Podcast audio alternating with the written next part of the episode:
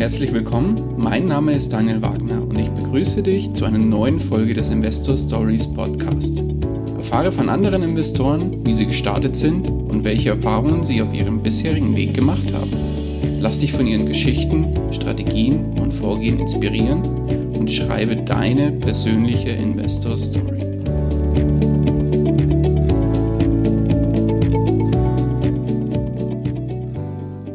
Hallo und herzlich willkommen zu einer neuen Folge des Investor Stories Podcast. Heute zu Gast bei mir Jürgen Rausch. Ja, hallihallo. Hallo in die Runde. Grüß dich, Jürgen. Ja. Jürgen, du bist ja verheiratet, hast einen erwachsenen Sohn und bist ja. ja außerdem seit über dreißig Jahren, das muss man sich immer auf der Zunge zergehen lassen, Privatinvestor mit dem Fokus auf Immobilien und setzt dabei ja mittlerweile bevorzugt auf Objekte, die du langfristig im Bestand hältst. Ja, ich bezeichne mich immer spaßeshalber als Strong Buy Holder. Ne? Richtig, sehr gut. Weil ich halt überzeugt bin, dass man das noch nutzen sollte, solange es noch möglich ist, dass du eben diese äh, steuerfreien Veräußerungen nach zehn Jahren äh, noch realisieren kannst. Ich habe gerade eben, das werden wir später dann vielleicht auch noch im Gespräch erfahren, ähm, zwei Objekte verkauft in den letzten vierzehn Monaten und dabei richtig gut Kasse gemacht. Das war sehr angenehm. Ne? Und deswegen... Ich beschäftige mich zwar auch mit äh, Fix und Flip, weil mein Sohn, der studiert an der D H B W Immobilienwirtschaft und wir haben auch eine Projektentwicklungs GmbH, wo wir beide mit drin sitzen, habe ich mit reingenommen. Und da werden wir jetzt wahrscheinlich dann demnächst auch mal starten mit Eigenkapital, mal die eine Wohnung kaufen, herrichten, wieder verkaufen. Primär eigentlich deswegen, damit er ein bisschen lernt, wie die ganze Geschichte funktioniert. Sehr schön. Das heißt, da wird gleich ein Familienbusiness aus dem Ganzen gemacht, so wie es ja. wie es sein soll. Jetzt ja, das finde ich absolut toll, weil er hat ja mit zehn Jahren schon gewusst, wie ein Immobilieninvestment funktioniert, wie man finanziert, wie man eben mit den Mehreinnahmen aus der Vermietung dann äh, die Annuität abdeckt und dann den Rest davon ganz gut leben kann. Wenn man das entsprechend skaliert, logischerweise. Nicht mit einem Objekt, aber wenn es dann entsprechende Stückzahl ist, dann klappt das ganz gut. Genau, aber jetzt bist du ja nicht nur in Immobilien investiert, sondern bist auch in verschiedenen anderen Bereichen aktiv, unter anderem eben Aktien, Kryptowährungen und so weiter, wo wir heute auch im Gespräch nochmal ein bisschen drauf eingehen werden. Mhm, gerne. Und ja, und du bist natürlich da, wo viele hin möchten, denn du bist ja, wie man so schön sagt, Privatier, lebst von den Einnahmen aus deinen Investments. Und ja, und was bei dir sehr, sehr angenehm ist, du hast ähm, ja so ein bisschen deinen eigenen Stil gefunden in dem ganzen Thema. Und hast auch den Investment, oder nee, Quatsch, den, den YouTube-Kanal Investment Angels gegründet mhm. und gibst dort auch so ein bisschen Einblicke in dein Leben als Investor und Privatier. Und was, was sehr schön ist, was ich sehr angenehm finde, du würzt das Ganze nochmal so ein bisschen mit dem Thema Lifestyle und, mhm. ja, und Spaß am Leben und nimmst deine Zuschauer eigentlich so ein bisschen mit auf deiner ganz persönlichen Reise. Das hast du sehr schön gesagt, Daniel. Das ist auch genau mein Anliegen, weil man soll ja nicht mehr nur darüber reden, wie man im Hamsterrad der Kohle hinterher rennt, sondern wie man sie auch sinnvoll ausgeht und äh, das Leben in Dankbarkeit und Wertschätzung genießen lernt, weil ich kenne viele Leute, die sehr, sehr, sehr viel mehr Geld haben, als ich mein ganzes Leben hier verdient habe, jetzt sind die Hunderte von Millionen und die aber immer getriebener sind. Und ich sage immer, Kinders, das Leben ist endlich. Irgendwann macht er einen Satz in die Kiste und dann ist es, wenn du Monopoly spielst, dann hast du die Parkstraße und die Schlossallee und dann wupp, spiel es rum und was hast du dann? Gar nichts. Und deswegen habe ich mir schon immer auf die Fahnen geschrieben, schon eigentlich seit frühester Jugend. Meine Eltern haben mich viele auf Reisen mitgenommen. Ich bin ein Einzelkind und äh, habe dadurch das Privileg gehabt, also viel äh, zu sehen von der Welt schon. Habe später dann auch das als mein großes Hobby äh, entdeckt. Habe mittlerweile über vierzig Länder bereist und das finde ich einfach toll. Das ist, das erweitert den Horizont und das sind Dinge, die für mich weitaus wichtiger sind, als jetzt Millionen äh, auf dem Konto zu haben. Ne? Was natürlich angenehm ist und äh, auch ein schönes Portfolio, was entsprechende ähm, Einnahmen generiert. Das ist alles toll, weil du brauchst ja Geld, logischerweise, wenn du einen bestimmten Lifestyle leben willst. Klar. Ich liebe schöne Autos, ich mag Motorjachten und Reisen. Aber, das sage ich mal ausdrücklich, nice to have, but not necessary. Es gibt ja andere Dinge, die wichtiger sind. Das, dazu gehört Familie, Family and Friends. Das ist etwas, was für mich ganz im Zentrum steht, weil ich bin ein sehr sozialer Mensch im Sinne dessen, dass ich also wirklich gerne mit Menschen mich austausche. Und auch mit dem Grund, warum ich einen YouTube-Kanal mache, weil, wie ich im Vorgespräch ja schon gesagt habe, ich es liebe, neue Menschen kennenzulernen und äh, das einfach faszinierend finde. Wenn du immer mit den gleichen Leuten abhängst, sagt das, das ist gedankliche Inzucht. Ne? Und äh, das ist halt nicht so mein Ding. Ne? Ich erweitere gerne meinen Horizont und gehe, beschäftige mich auch gerne mal mit ganz anderen Strategien, die nicht unbedingt der meinen entsprechen, einfach um meine eigenen auf den Prüfstand zu stellen. Das mhm. ist so generell meine Herangehensweise. Und wie du schon richtig gesagt hast, äh, bin ich ein sehr großer Freund der Diversifikation. Das betone ich auch immer wieder in meinen äh, YouTube-Videos bei Investment Angels, dass man eben nicht alle Eier in einen Korb legen sollte, also nicht alles nur in Immobilien. Ich kenne einige erfolgreiche Investoren, wie Thomas Nadel beispielsweise oder auch Olli Fischer, äh, die ich sehr schätze, die ausschließlich mit Immobilien unterwegs sind. Ich glaube, der Olli hat mal gesagt, ja, hat irgendwo noch ein paar Fonds rumliegen, weiß gar nicht wo. Ähm, aber ich bin äh, eigentlich jemand, der aus der Aktiengeschichte kommt und äh, habe vor fünfunddreißig Jahren, das war neunzehnhundertfünfundachtzig, also sechsunddreißig jetzt sogar, fast angefangen, während meiner Studienzeit in Aktien zu investieren. Und äh, hatte zuvor mit Privatunterricht, äh, da war also meine ursprüngliche äh, Tätigkeitsfeld, was ich heute sogar manchmal noch mache, ähm, habe ich, also was man früher Nachhilfe nannte, hat sich dann später zu Prüfungsvorbereitungen entwickelt. In, äh, mache ich in Deutsch, Englisch, Französisch, Mathematik, Physik, Chemie, B W L, V W L, Rechnungswesen und Statistik. Und das hat unheimlich viel Spaß gemacht während meinem Studium. Damit habe ich Geld verdient und habe das dann an der Börse investiert und habe gute Geschäfte gemacht. Ich habe ah, siebenundachtzig den ersten Crash mitgemacht, dann war die Hälfte wieder weg von dem, was ich vorher an Gewinnen gemacht hatte. Und dann kam ich auf die Idee zu sagen, Moment mal, jetzt müssen wir in was Solideres gehen. Und das war dann der Sprung Anfang der neunziger oder neunzehnhundertneunzig dann äh, in Immobilien zu investieren. Zunächst mal in unser eigenes äh, Objekt, äh, was äh, ein Stadthaus ist, mittendrin in unserer Heimatstadt, und wo ich also komplett das Dach runter gemacht habe, das komplett neu gestaltet und habe eine Galerie-Penthouse-Wohnung gemacht mit zweihundertsechzig Quadratmetern. Das hat mir so viel Freude bereitet. Und danach habe ich dann begonnen und gesagt, hey, das ist toll, das macht Spaß. Ich gucke mich mal um nach einem anderen Häuschen, wo man das auch machen kann, und habe dann ein zweites Haus, ein drittes Haus, ein viertes Haus gekauft und habe die entsprechend umgebaut und dann einer äh, guten Mieterstruktur zugeführt. Und ja, das war so der Beginn. Also das ist in wenigen Worten äh, meine Anfänge erklärt, ne? Ähm, wie das alles losgegangen ist. Ne? Und da würde ich jetzt gerne noch mal ein bisschen tiefer sogar einsteigen. Jetzt sagst du selber, dein Start im Investmentbereich, waren es tatsächlich Aktien oder gab es davor auch noch ja. was anderes? Nee, nee, nee. Ich habe also, wie gesagt, ich hatte dann damals so boah, vielleicht zwanzigtausend Mark mal auf die Seite gepackt, ne? Und habe gedacht, okay, jetzt kaufen wir mal ein paar Daimler, ein paar äh, B A S F, ne? Wollte eigentlich ganz langsam mal anfangen. Ne? Und dann habe ich mal sehr schnell, kam die Deutsche Terminbörse, falls ihr das noch was sagt, die D T B. Ähm, und da konnte man dann mit Optionen handeln. Ne? Und dann habe ich dann so ganz schnell mal V W, äh, habe ich da ganz gut, äh, einmal in Vorzüge. Die haben in einem halben Jahr elfhundert Prozent gemacht. Boah.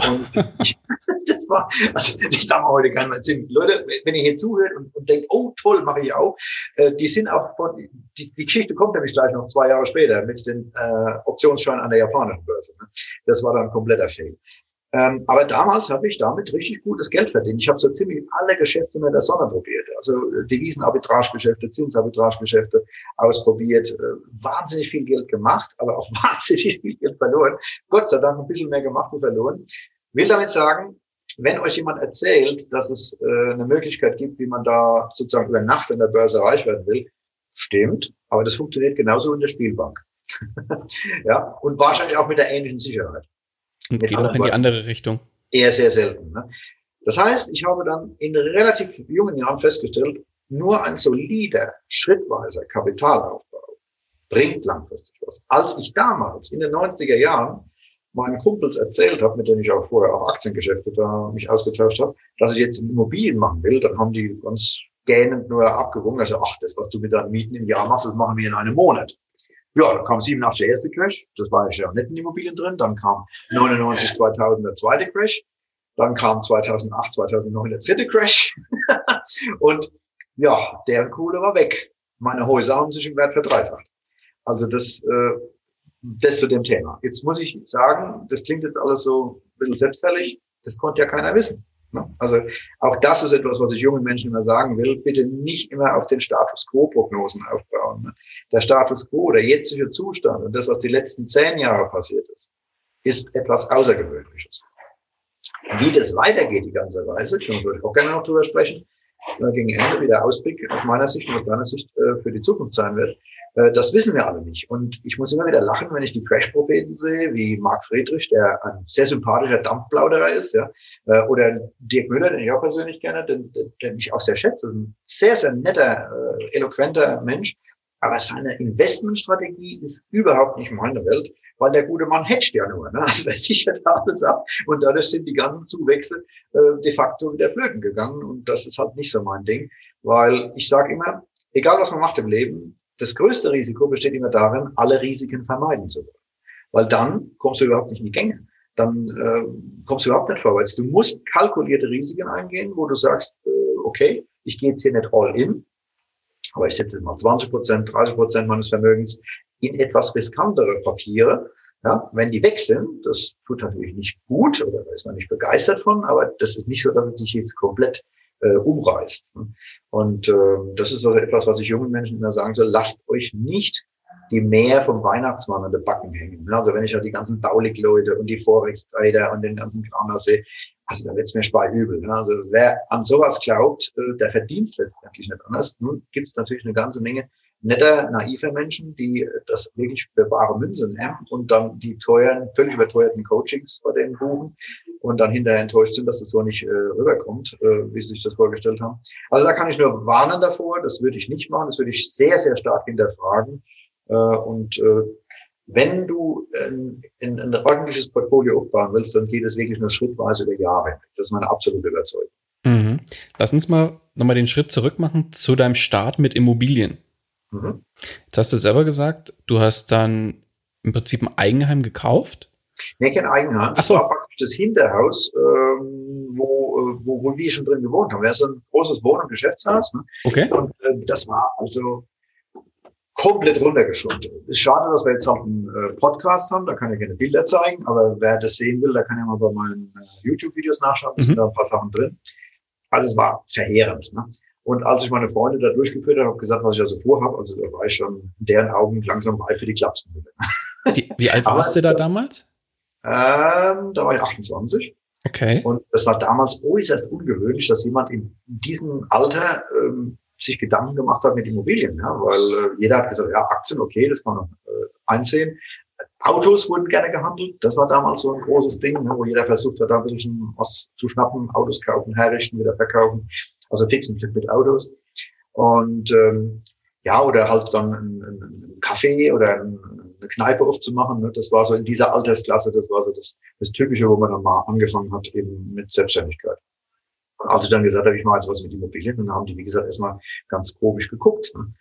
Und, äh, aber gut, die haben dann das Ergebnis gesehen von meinem ersten Objekt und dann relativ äh, zeitnah danach dann vom zweiten Objekt. Und das konnte ich dann auch ganz ordentlich vermieten. Ich habe übrigens noch nie Immobilien gekauft, die nicht ab dem Zeitpunkt des Erwerbs Cashflow positiv waren. Auch damals nicht, als die Zinsen bei neun Prozent waren, als ich angefangen habe.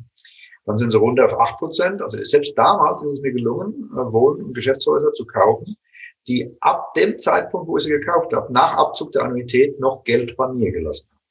Und woher hattest du das Wissen, dass du jetzt sagst, jetzt hast du eine richtig runtergerockte Bude gekauft? Mhm. Woher hattest du das Wissen, wie man sowas herrichtet mit achtundzwanzig Jahren? Kommst du aus dem Bereich? Ja, das ist eine sehr gute Frage, die bis jetzt noch keiner gestellt hat. Und das äh, habe ich auch immer vergessen zu sagen. Ich, mein elterlicher, äh, also mein, mein elterlicher Background, mein Vater war Elektromeister und wir hatten einen Elektroinstallationsbetrieb. Und ich bin mit drei Jahren schon auf den Baustellen rumgerückt, ne? äh, in den sechziger Jahren. Und äh, war damals als Kind schon immer fasziniert, da ist erst eine Baugrube da und dann wird ein Keller gebaut und auf einmal ist ein Häusl da und dann ziehen Leute ein. Ja, das fand ich immer irgendwie toll. Hab dann später auch Elektroinstallateur, vielleicht ganz kurz zu meiner Lebensgeschichte. Gerne. Äh, Elektroinstallateur im elterlichen Betrieb gelernt, nachdem ich mit vier Fünfen im Zeugnis vom Gymnasium abgekommen bin. Ich hatte keinen Bock für gar nichts. Schule war schön, äh, Mädels waren super, Kumpels waren schön, aber für die Schule habe ich keinen Bock gehabt. Und äh, hatte dann mir das Versetzungszeugnis von der neunten zur zehnten als Hauptschulzeugnis äh, ausstellen lassen und bin dann in elterlichen Betrieb. Jemand anderes hätte mich eh nicht genommen. Und habe dann Elektroinstallateur gelernt, habe dann das aufgrund guter Leistungen ein Dreivierteljahr früher machen können ähm, und äh, mit einer Sondergenehmigung der Handwerkskammer und habe das dann mit praktisch theoretisch zwei null gemacht und habe gesagt, oh cool, ist euch doch nicht ganz so blöd, ne? Jetzt machst du mal wenigstens eine mittlere Reife nach. Dann habe ich die mittlere Reife in Landau auf der Berufsfachschule Technik nachgemacht. Das ist ein einjähriger Bildungsgang. Da hast du acht Stunden Mathe, sechs Stunden Physik. Und damals habe ich begonnen, Privatunterricht in Englisch zu geben, weil ich aufgrund familiärer Verhältnisse Englisch mit meiner Muttersprache spreche und habe gemerkt, hey, da kannst du Geld mit verdienen. Ne? Und äh, dann habe ich gesagt, okay, jetzt hast du noch deine mittlere Reife mit zwei null gemacht, jetzt machst du dann Abi. Und jetzt haben wir technische mittlere Reife, technischen Beruf, machst du Abi im Wirtschaftsgymnasium. Und dann habe ich mein Abi gemacht, ähm, Wirtschaftsgymnasium in Landau, ähm, mit dem Schwerpunkt B W L, ähm, V W L Englisch und Mathematik. und habe das mit eins Komma eins gemacht. Drei Punkte haben mir für eins Komma null gefehlt, da war ich richtig sauer. Also ich will damit sagen, die Höhen und Tiefen, also die vier Fünfen abgegangen nach der Zehnten und dann später eins Komma eins. Ich habe gemerkt, es liegt in den seltensten Fällen an einem selbst, dass man zu blöd ist zumindest, vielleicht zu faul, ja, das schon, aber meistens liegt es an wirklich miserablen Lehrkräften. Und ich habe später das Glück gehabt, sehr gute Lehrkräfte zu haben am Wirtschaftsgymnasium und mit denen ich auch teilweise noch freundschaftlich verbunden war. Und äh, danach habe ich gesagt, okay, jetzt studierst du an der Uni Mannheim B W L, also Erzeugung. Ja, und äh, ja, dann habe ich dann dort B W L studiert mit Schwerpunkt Marketing, Personalwesen, Wirtschaftsenglisch. Und in dieser Zeit habe ich begonnen, eben halt auch schon andere Studenten auf Prüfungen vorzubereiten, habe Abiturprüfungsvorbereitung gemacht, Meisterprüfungsvorbereitung, I H K-Prüfungsvorbereitung, äh, I B, also äh, auch an der International School Neustadt äh, Leute vorbereitet, auf das International Baccalaureate, also das internationale Abitur, äh, auf Englisch, Mathematik unterrichtet, auch äh, Leistungskurs. Ne? Und das hat mir unheimlich viel Freude bereitet, ne? Muss ich ehrlich sagen. Und ab und zu mache ich es sogar heute noch, weil äh, es macht einfach Spaß, junge Leute hierbei zu helfen und wieder die richtige Spur zu setzen. Aber jetzt die spannende ja, also Frage, Jürgen. Also daher kam dieser Background, das ganz kurz noch, ja, ja. Da kam der Background mit, mit, mit zu wissen, wie Immobilien funktionieren. Und äh, da habe ich als Elektroinstallateur halt auch einiges lernen dürfen und habe auch in meinem ersten Projekt alles selbst gemacht. Also die komplette Elektroinstallation, äh, eins Komma zwei Kilometer Kabeldrähte verlegt, ne, hundertdreiundzwanzig oder hundertvierundzwanzig Leuchten im Haus verteilt, alles per Fernbedienung dimmbar. Also da haben wir richtig ausgetobt. Und das hat mir so viel Freude bereitet, dass ich gesagt habe, okay, das macht nicht nur Spaß, das kann auch Geld bringen, wenn man das in äh, Mietwohnungen dann eben entsprechend einbringt, dieses Know-how. Und hast du da bei der ersten oder bei dem ersten Objekt, wo du so wieder hergerichtet hast, hast du nur die Elektroinstallation selber gemacht oder noch viel mehr? Ich habe noch ein bisschen mehr gemacht, wobei ich immer die Tendenz hatte, nach dem Motto, Schuster, blabber, dann leisten. Also ich habe auch tapeziert, das habe ich auch sehr gut gemacht, die Wände gestrichen, Fliesen gelegt und so. Das hat ein Kumpel von mir gemacht, der das wirklich also begnadet kann. Ne? Weil ich kenne auch Leute, die einen Meistertitel haben, die das nicht so gut können. Und ich kenne Leute, die das nicht haben, die die richtig toll sind da drin. Weil sie richtig auch da Expertise haben. Die wissen genau, was für ein Untergrund dazu muss und alles. Ne? Und ähm, ja, also das war dann auch eine relativ große Geschichte. Wir haben eine Bauunternehmung da gehabt, wir haben mehrfach Autokräne, wo die Straße gesperrt haben, gehabt. Und äh, das waren dann auch teilweise Handwerker, mit denen ich befreundet war, die da äh, auch dann für mich diese Sachen gemacht haben, ganz offiziell. Also das war war schon ein, ein Mordsprojekt, äh, was natürlich auch kostenmäßig dann relativ flott aus dem Uder lief, weil auch da gilt wieder meine Devise, billig ist teuer. Also ich habe da wirklich drauf geachtet, wenn, machen wir es richtig. Wenn, dann machen wir eine hochwertige Ausstattung. Äh, Fußbodenheizung, Außentemperatur gesteuert, ähm, Höchstbadewanne, Höchstwhirlpool, entsprechende Armaturen.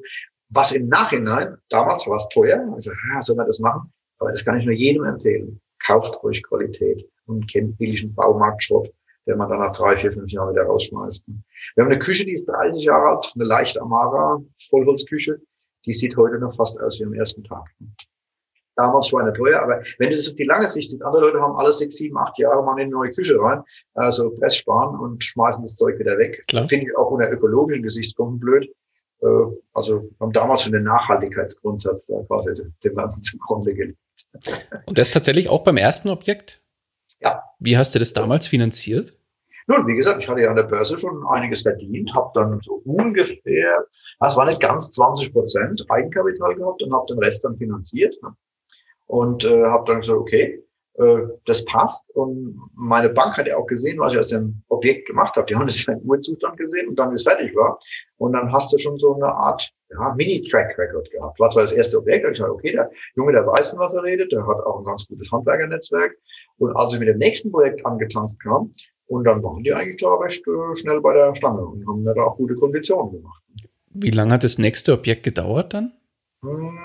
Vier Jahre etwa, weil ich habe dann erst mal ein bisschen rumgesucht, habe noch ein bisschen an der Börse was verdient, ne?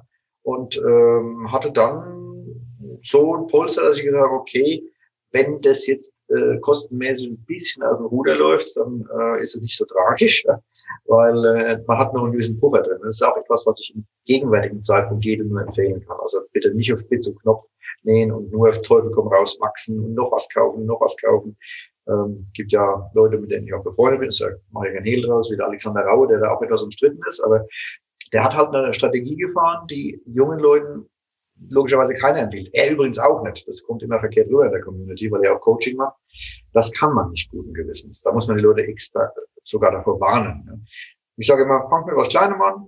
Kleine Putze, ein, zwei Zimmer-Apartment und äh, schaut mal, wie das Ganze funktioniert. Und wenn das gut läuft, wenn ihr gut vermietet habt, dann könnt ihr nach einem Jahr, anderthalb sagen, okay, guck mich nach dem nächsten um und das Ganze langsam wachsen lassen und nicht auf Teufel komm raus, hier guten, zaubern. Ja.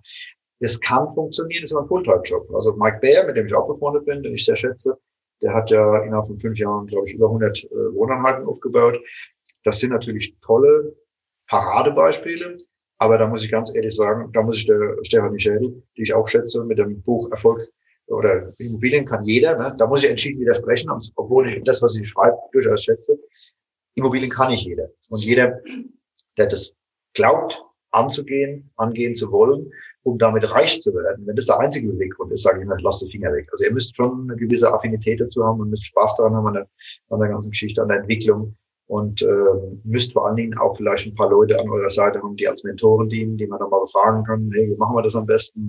Also es ist schon sinnvoll, wenn man da Leute mit Expertise an der Seite hat. Mhm. Einfach so loszumarschieren, würde ich persönlich keinem ruhigen Gewissens empfehlen.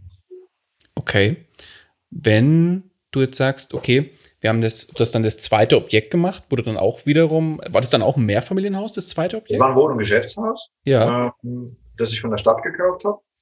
War ein wunderschöne Jugendstilfassade, ein Objekt, wo man sagt, na ja, da muss man auch schon mutig sein. Also war die, die Sandsteinfassade war normalerweise hellbeige und die war rabenschwarz. Das Ding war um die Jahrhundertwende, also neunzehnhundert gebaut, hat ein äh, bekannter äh, Steinmetz äh, für sich gebaut und demnach auch die äh, Fassade wunderschön gemacht. Ne? Und da habe ich gesagt, okay, schönes Objekt, Preis stimmt, kann man auch Preise nennen, dreihunderttausend Mark hat das gekostet, ne?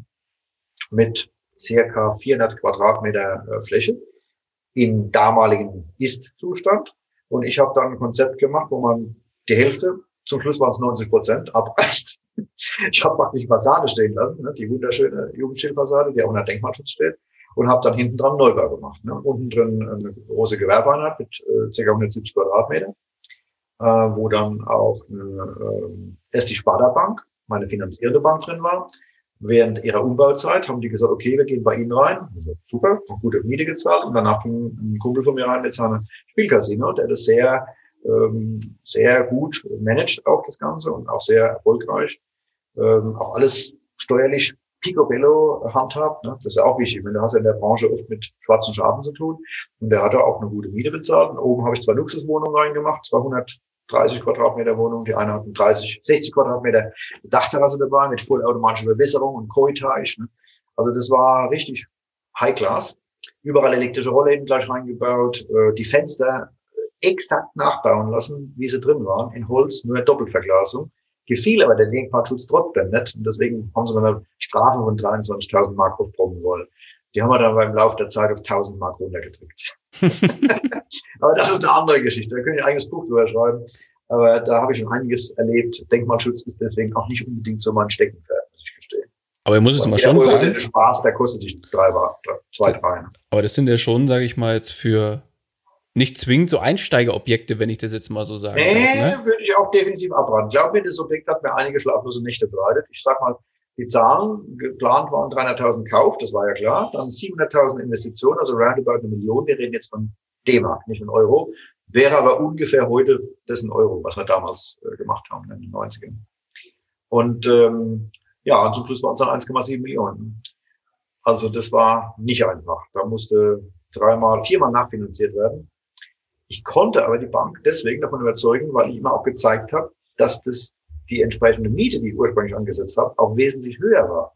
Weil die Wohnungen waren so top ausgestattet, mit Küche, mit offener Küchenbar, äh, offener Wohn-, Ess-, Küchenbereich, sechzig Quadratmeter, mit eigenem Schlaftrakt hinten raus, mit Gäste-W C. Also ich habe mich da richtig ausgetobt, weil ich bei all meinen Objekten im Grunde genommen darauf achte, dass die so sind, zumindest die, die ich auch kernsaniert habe, dass ich mich selbst drin wohlfühle. Aber auch die Wohnungen, die ich heute kaufe, oder die Häuser, die ich heute kaufe, ich kaufe ja ausschließlich Mehrfamilienhäuser, mit einzelnen Wohnungen habe ich also schon lange nichts mehr am Hut. Ich habe vor sechs Jahren meine letzte Wohnung verkauft, die ich hatte, und ansonsten nur Mehrfamilienhäuser. Und ähm, ja, und dann mache ich die so, dass ich mich selbst drin wohlfühlen würde. Und das ist, wenn du so willst, mein U S P, meine Unique Selling Proposition, also mein Alleinstellungsmerkmal, dass meine Wohnungen alles so top ausgestattet sind, dass die Leute einfach nur ihre Möbel reinstellen müssen. Die müssen keine Lampe montieren, die müssen keine Küche reinbauen, die müssen keine Badmöbel machen, Einbauschrank für Waschmaschinen, Wäschetrockner ist in der Regel vorhanden. Wohlgemerkt die Objekte, die ich selbst entwickelt habe, Häuser, die ich jetzt in den Bestand übernommen habe, die ich gekauft habe, sind auch alle in gutem Schuss. Und da achte ich auch darauf, dass die nach und nach, wenn mal ein Mieterwechsel ist, auch wirklich alle top gemacht werden. Mhm. Aber äh, nochmal kurz eine, eine Rückfrage zu deinem zweiten Objekt. Da warst du, wenn ich das jetzt richtig noch im Kopf habe, äh, so Mitte dreißig, Anfang Mitte dreißig? Ja, ja, Mitte dreißig dann, genau. Und dann kam danach noch gleich das nächste Jahr drauf, kam dann das nächste. Das war ein witziger Punkt. Das war direkt das Wohn- und Geschäftshaus neben dem, wo ich wohne. Und da kam einer der Mieter rüber, der wohnt heute noch in dem Haus drin, und hat äh, meiner Mutter erzählt, dass er doch mitgekriegt hätte, dass er in Immobilien investieren würde. Und die Dame, der das Haus gehört, die will jetzt ins Altersheim und jetzt hat er Angst, dass es an irgendein Miethai verkauft wird, ob ich denn nicht Interesse habe. Meine Mutter rief hoch und hat gesagt, ob ich Interesse habe. Ich sage, selbstverständlich, mach gleich einen Termin aus heute Mittag, habe meinen Architekt angerufen, Bernd, und habe gesagt, Bernd, wir haben heute Mittag eine Besichtigung, komm. Das Ding angeguckt, war vielleicht so vierzehn Uhr, fünfzehn Uhr, sechzehn Uhr, habe ich die Bank angerufen, die gleichen, die das andere Objekt auch bei mir finanziert hat, das war die Sparda-Bank, die durften das damals noch, heute dürfen sie es nicht mehr, weil dürfen nur abhängig Beschäftigte eben finanzieren und keine Privattiere oder Unternehmer oder Selbstständige.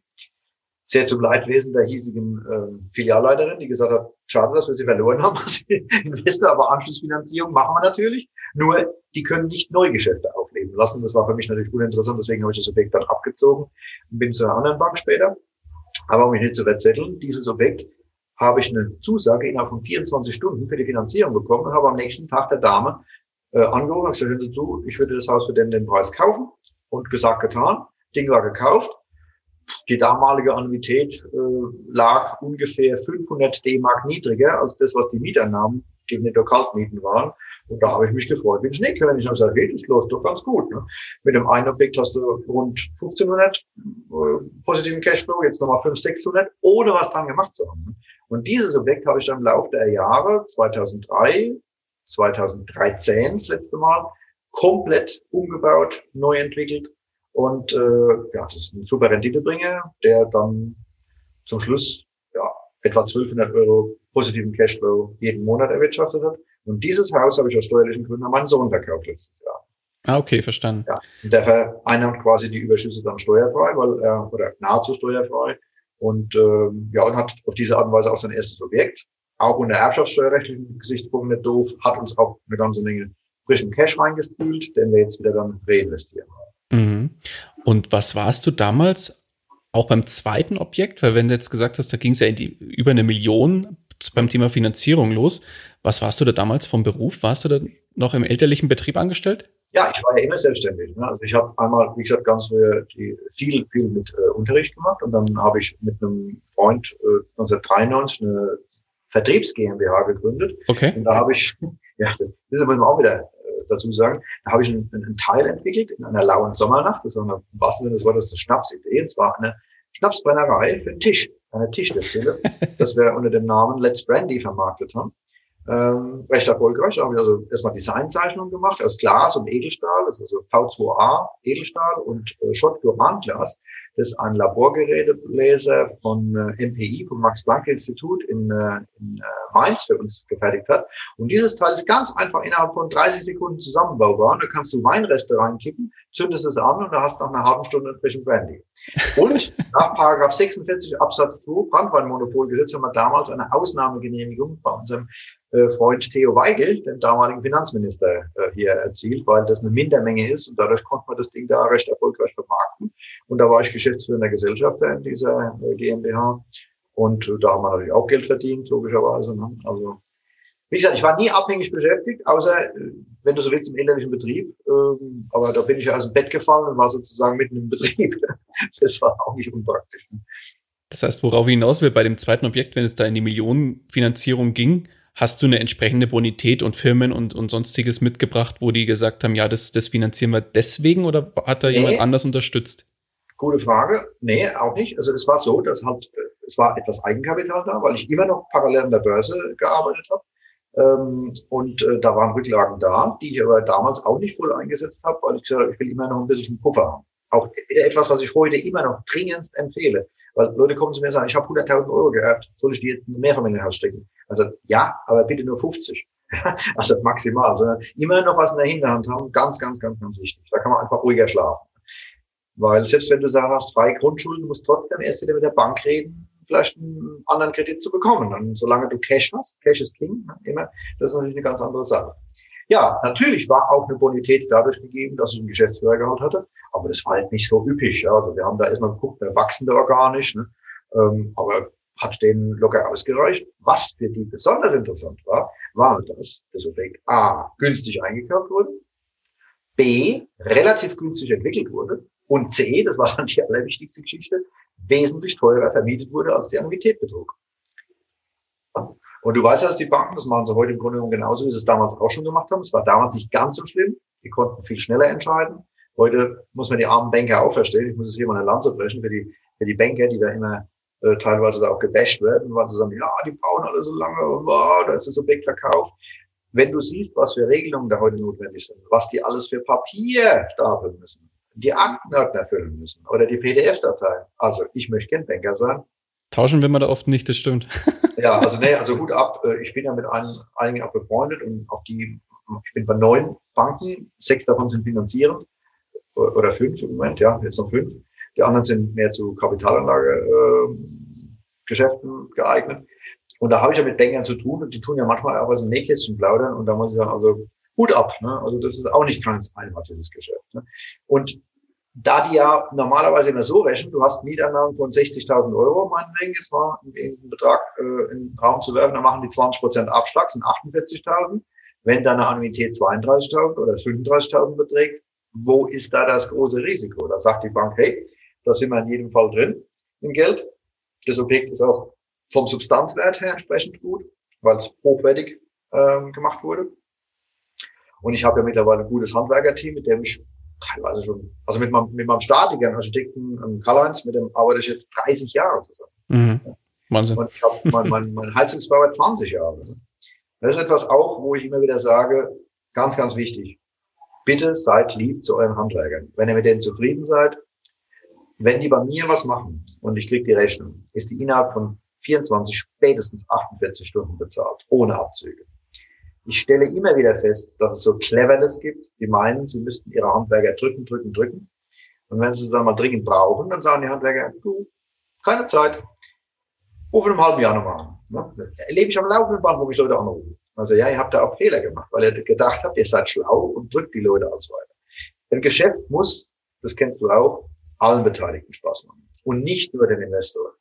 Oder auch nicht nur dem Handwerker. Ne? Natürlich gibt es auch Handwerker, die dich über den Tisch ziehen wollen. Und deswegen musst du da halt auch dich auskennen. Und ich sage immer, wenn ich neue Handwerker mal reinnehme ins Team, dann ist für mich das wichtigste Kriterium, wenn ich mit denen eine Begehung mache und sage, erzähl, Leute, was kostet das ungefähr? Wenn dann einer sagt, äh, äh, weiß nicht, hm, muss ich mal gucken, dann ist er raus. Wenn einer sagt, okay, zwanzig, vielleicht fünfundzwanzig, dann ist er drin im Team. Ich brauche Leute, die mir konkrete Zahlen nennen können. Also wenn da einer rumdruckst, ich, ich, ich nagel doch keinen fest. Wenn er sagt, die Heizungsanlage kostet zwanzig, die kostet dreiundzwanzig, dann sage ich, das war zwanzig. Ne? Das geht nicht. Aber ich brauche Leute, die so viel Expertise haben, dass sie mehr, mehr oder weniger aus der Hand äh, mir Zahlen nennen können, die ich dann ungefähr mit zehn, zwanzig Prozent Puffer dann nochmal entsprechend aufwerte. Und dann weiß ich ungefähr, wo der Hase hinläuft. Und so kann ich sehr schnell. Ich brauche in der Regel bei einem Mehrfamilienhaus nicht länger als zehn Minuten. Und deswegen muss ich mal lachen, wenn die Leute mit ihren Excel-Dateien kommen. Also die Vocation-Jungs, lieb und nett, und auch der Alexander Rau, der auch ein großer Excel-Fan ist, machen die toll. Bloß bis ich diese Excel-Tabelle ausgefüllt habe, ich bin ein absoluter Excel-Dummy, äh, obwohl ich selbst schon eine geschrieben habe für meine Nebenkostenabrechnung, bis ich das Ding ausgefüllt habe, ist das Haus schon zehnmal verkauft. Mhm. Und das brauche ich nicht. Also wenn ich nach Objekt sehe, was richtig gut ist und richtig günstig ist, dann sage ich innerhalb von zehn Minuten, Viertelstunde, bingo, das passt, ich kaufe. Ah, ehrlich? Ich habe in den letzten drei Objekten so gemacht und äh, bin jetzt gerade bei einem, wo ich nächste Woche besichtigen werde. Ich habe die ganzen Unterlagen jetzt mal, so ein sehr diskreter Verkauf, so das Off-Market, und deswegen rede ich da jetzt auch noch nicht so viel drüber, aber ist ein wirklich interessanter sieben Prozenter ähm, und ähm, top in Schuss, komplett vermietet. aber soll eben unter der Hand verkauft werden, nicht offiziell auf dem Markt angeboten, weil die wollen nicht, dass die Mieter da großartig von belästigt werden. So Leute gibt's auch, ne? Und äh, das ist für mich halt interessant, wenn ich mit solchen Verkäufern zu tun habe, weil dann kann man Deal auch über die Bühne ziehen, wo für beide Seiten fair ist. Übrigens für alle drei Seiten, auch für die Mieter. Ne? Aber an die denke ich nämlich auch immer, wenn ich Besichtigungen mache. Ne? Also wenn ich mal über Makler komme und besichtige, sage ich den Mietern immer, wenn sie zu, falls ich das Haus kaufen würde, dann haben sie keine Angst zu haben, das bleibt zunächst mal alles so, wie es ist. Die Miete bleibt so, wie sie ist. Ne? Weil ich würde kein Haus kaufen, wo ich kaufe und dann sofort die Miete erhöhen muss, damit ich überhaupt in einen positiven Cashflow komme. Ich finde es ehrlich gesagt ein bisschen zum Kotzen, ja? Also wenn Leute sowas kaufen und dann sofort, auch bei Leuten, die schon zwanzig, dreißig Jahre da drin wohnen, erstmal die Miete um zehn Prozent erhöhen und dann die nächste Jahr wieder zehn Prozent. Weil wenn die Miete auf einem niedrigen Niveau ist, dann sage ich, okay, dann reden wir mit den Mietern und sagt, hören Sie zu, wir machen mal eine gewisse Anpassung im Rahmen und besprecht es mit denen, sodass sie das mittragen. Und wenn das ältere Leute sind, die dann vielleicht irgendwann zu ihren Kindern ziehen oder ins Altersheim oder vielleicht auch versterben, dann gehe ich hin und mache die Wohnung schön und vermiete sie vielleicht das Doppelte. Weil teilweise habe ich Objekte gekauft, die auf einer Basis von fünf Euro vermietet sind, wo du locker acht, neun Euro nehmen könntest. Ne? Aber mir wird es im Traum nicht einfallen, die Mieter da jetzt gleich mal abzocken zu wollen, weil äh, finde ich einfach nicht fair. Und das ist auch schlechtes Karma. Äh, und als überzeugter Anhänger des Buddhismus ähm, finde ich das nicht so gut. Mhm. Ja, ich, ich glaube, das ist wie bei den Handwerkern und da auch bei den Mietern. Immer und überall im Leben ist es immer ein Geben und Nehmen. Und ich glaube, Geben, wenn du, wenn im Vordergrund steht, dann kommt das Nehmen automatisch hinten ran. Absolut meine Überzeugung, ja. Durch meine Erfahrung auch belegt. Also das muss ich wirklich sagen, das ist so. Oder? Und ich kenne andere Leute, die das anders gefahren haben und die sind auch anders Besseren belehrt worden. Genauso wie der von mir sehr geschätzte Gerald Hörmann, äh, den ich ja gerade auch im Synchronisation-Kongress kennengelernt habe, den ich auch sehr mag und, und eigentlich auch wirklich, weil er so ein bisschen edgy ist, ne? Und er fährt seine Strategie, aber in hässliche kleine Löcher würde ich persönlich nie, never ever investieren, sondern äh, ich suche immer Objekte, wie ich vorhin gesagt habe, in denen ich selbst auch wohlfühlen würde, auch wenn die vielleicht mal etwas außerhalb liegen. Aber das ist mein absolutes Credo, da bin ich überzeugt davon und meine Erfahrung belegt das auch in den letzten Jahren. Auch dort wollen Leute anständig zu ordentlichen Konditionen wohnen. Und wenn du das bieten kannst, hast du auch nie Leerstände. Ich habe in dreißig Jahren keinen einzigen Monat Leerstand gehabt, außer sanierungs- oder renovierungsbedingt. Das heißt, die meisten Wohnungen, wenn da mal was frei wird, was sehr selten vorkommt, weil die Fluktuationsquote bei mir ist extrem niedrig, ähm, wenn da mal was frei wird, dann sage ich den anderen Leuten im Haus Bescheid oder sage denen, die drin wohnen, hören Sie zu, wenn Sie einen Nachmittag haben, gerne. Wenn der meine knallharten Kriterien erfüllt, die ich auch gleich benennen werde, dann ist das überhaupt kein Thema. Und so sind die letzten Wohnungen unter der Hand mehr oder weniger immer vermietet worden. Ich musste sie gar nicht inserieren. Dann gib uns doch mal die knallharten Kriterien. Das wusste ich, dass das jetzt kommt. Na klar. Also, ich sage immer, Leute, ihr müsst Wohnungen haben, wo ihr die Möglichkeit habt, euch eure Mieter auch rauszusuchen. Denn nur dann funktioniert das, was ich jetzt sage. Drei Monatsmieten Barkaution. Keine Bankwirtschaft, Barkaution. Die verzinsen sich mit einem Prozent. Und die Lieblingsfrage, die ich dann gestellt bekomme, ist, kann man bei Ihnen noch mehr Geld anlegen? Weil ein Prozent im Moment ist ja super. Früher waren es zwei oder drei Prozent. Nicht, dass Sie das können, das mache ich nicht, ich bin ja keine Bank. Ne? Aber äh, das, dann weiß ich, die haben Geld. Ja? Wer bei mir seine Kaution auf drei Monatsmieten abstottern will, der kommt mal gleich unten in die Schublade rein. Ne? Klar, ich kann ihn deswegen nicht verwehren. Vielleicht gibt es ja andere Gründe, warum ich die nicht haben will. Ne? Also ich will einfach sicherstellen, dass die Leute solvent sind und dass es mit den drei Monatsmieten Barkaution, die vor Schlüsselübergabe erfolgen muss, ähm, dass es also auch mal muss. Vorvermieterauskunft oder zumindest die Bereitschaft dazu ist wichtig. Also dass sie sagen, okay, wir geben eine äh, Bestätigung, dass wir keine äh, Verpflichtungen haben und sie können gerne beim äh, vorherigen Mieter anrufen. Ja? Nicht alle, die bei mir einziehen, waren vorher schon mal woanders. Manche sind von zu Hause ausgezogen. Dann will ich natürlich mit den Eltern eventuell kurz Rücksprache halten. Dann ein unbefristeter Arbeitsvertrag. Ähm, die letzten drei Gehaltsbescheinigungen. Das fand ich auch drollig. Da habe ich vor kurzem mal auch was zu vermieten gehabt. Da kamen dann welche, die waren die letzten Gehaltsbescheinigungen schon drei, vier Jahre alt. Also was soll ich damit? Ja, sie hätten keine neueren. Also, du erlebst ja die tollsten Sachen. Also das geht gar nicht. Die Leute sind dann sofort raus. Einwandfreie Schufa lege ich auch großen Wert drauf. Das sehen manche meiner Investorenfreunde nicht ganz so schlimm, aber ich persönlich lege da großen Wert drauf. Schufa-Score über fünfundneunzig Prozent. Natürlich kann man da manchmal jemandem Unrecht tun, der vielleicht mal mehr oder weniger unverschuldet da ein bisschen in die Bredouille gekommen ist, aber ich mag es halt nicht. Ne? Das heißt, dann, du lässt dir eine kurze Frage zu der Schufa-Auskunft. Ja. Es gibt ja eine Vermieter-Schufa-Auskunft. Ja. Lässt du dir sowas vorlegen? Ja, korrekt. Okay. Mhm. Ja. Dann ähm, Nachweis einer Haftpflichtversicherung verlange ich in der Regel auch, damit mhm. ich sehen kann, wenn irgendwas ist, hat er eine Haftpflichtversicherung? Ich meine, welcher normale Mensch hat keine? Ne? Das ist auch wieder so ein Kriterium, wo ich sage, wenn das jemand nicht hat, frage ich mich, warum. Ne? Du wirst lachen. Du, du wirst lachen. Meine Mama hatte bis vor zwei Jahren keine. Weil ich gesagt habe, jetzt lass, ich mal, lass mal deine Versicherung querchecken und dann sage ich, was mhm. hast du denn alles? Sagt du Auto? Ja, und das war's. Und eine, eine Altersversicherung, so eine Altersvorsorgeversicherung, so eine Sterbeversicherung. Sag ich, mhm. und was mit einer Haftpflicht? Habe ich nicht. Wofür braucht man die? Alles und? Klar. Los geht's. Da hat man Zeit für den Finanzklick. Ne? Genau. Also, das, also diese Dinge, ne? Also drei Monate mit Parkaktion, dann Nachweis äh, einer Haftpflichtversicherung, die Vorvermieterauskunft, äh, dann äh, die äh, Gehaltsnachweise und äh, Beschäftigungsverhältnis auch unbefristet. Das sind mal die wichtigen Kriterien. Ich habe auch in einer Wohnung ein selbstständigen Leben, da mussten halt der B W A vorgelegt werden in den drei letzten Jahren. Und äh, ja, damit habe ich also in der Regel bislang, was heißt in der Regel, ich habe bislang noch nie Auseinandersetzungen gehabt mit äh, Mietern, die nicht gezahlt haben oder gar Mietnomaden. Das toi toi toi hatte ich gar nicht. Weil ich denke, dass wenn man diese genannten Punkte beachtet, man das Risiko sehr, sehr stark reduziert. Ich will nicht sagen komplett ausschließt, weil du kannst nie hundertprozentig drin äh, liegen, wie jemand sich entwickelt, ob er durch familiäre Verhältnisse, durch Scheidung oder was auch immer, äh, dann irgendwie auf eine verkehrte Bahn geht und dann im Leben abrutscht. Aber das ist mir bislang erspart geblieben. Und ähm, ja, also bin damit gut gefahren, kann es nur jedem empfehlen, das auf die gleiche Art und Weise zu machen. Aber das, wie gesagt, zum Schluss nochmal, das betonen, was ich vorhin gesagt habe, das kannst du natürlich nur dann tun, wenn du keine verranzte Schimmelbude hast, wo du froh sein musst, dass wenn du die inserierst bei eBay Kleinanzeigen, überhaupt irgendeiner anruft.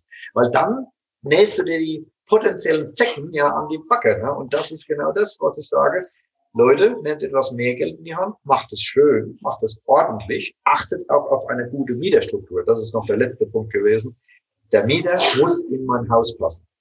Ganz wichtiger Punkt. An dieser Stelle möchte ich dir einen weiteren Werbepartner von uns vorstellen, und zwar SyncImmo. Wenn du als Immobilieninvestor auf der Suche nach neuen Objekten bist, dann kommst du fast nicht drum herum, dass du in den gängigen Internetportalen unterwegs bist und dort Ausschau nach neuen Objekten hältst. Doch mittlerweile gibt es unzählige Portale und Zeitungen, in denen Objekte angeboten werden. Alle zu durchsuchen ist sehr zeitaufwendig und vor allem nervig. SyncImmo schafft hier Abhilfe. Dort kannst du dir individuelle Suchaufträge anlegen, die dann auf einen Schlag dreißig Immobilienportale und Zeitungen durchsuchen und dir als Immobilieninvestor einen Haufen Arbeit abnehmen. Unterm Strich erledigst du damit in wenigen Minuten die Recherchearbeit, für die du sonst Stunden brauchen würdest. Außerdem werden dir die eigentlichen Informationen der Portale um wichtige Kennzahlen und zusätzliche Infos erweitert. Auf einen Blick siehst du beispielsweise, welche Bruttorendite und wie viel Cashflow dir ein Objekt bietet. Dein Vorteil? Du kannst SyncImmo vierzehn Tage kostenlos ausprobieren. Und glaub mir eins, es lohnt sich.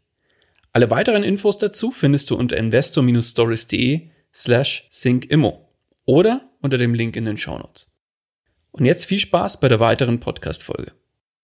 Ich kann keine Großfamilie mit vier, fünf Kindern, auch wenn ich eine fünfzehn-Küche-Bad-Wohnung habe, mit Rentnern in eine Wohnung bringen. Ich kann keine Studenten-W G mit ganz normaler Vermietung zusammenbringen. Ich habe ein komplettes Haus in Mannheim, was du vielleicht weißt, was wo, wo exklusive Studenten-W Gs drin sind, sehr hochwertig gemacht, mit elektrischen Rollläden, mit kompletter Beleuchtungsanlage, mit Küche und allem drum und dran, mit Balkonen, picobello, dementsprechend auch hochwertig vermietet, aber ein ganzes Haus.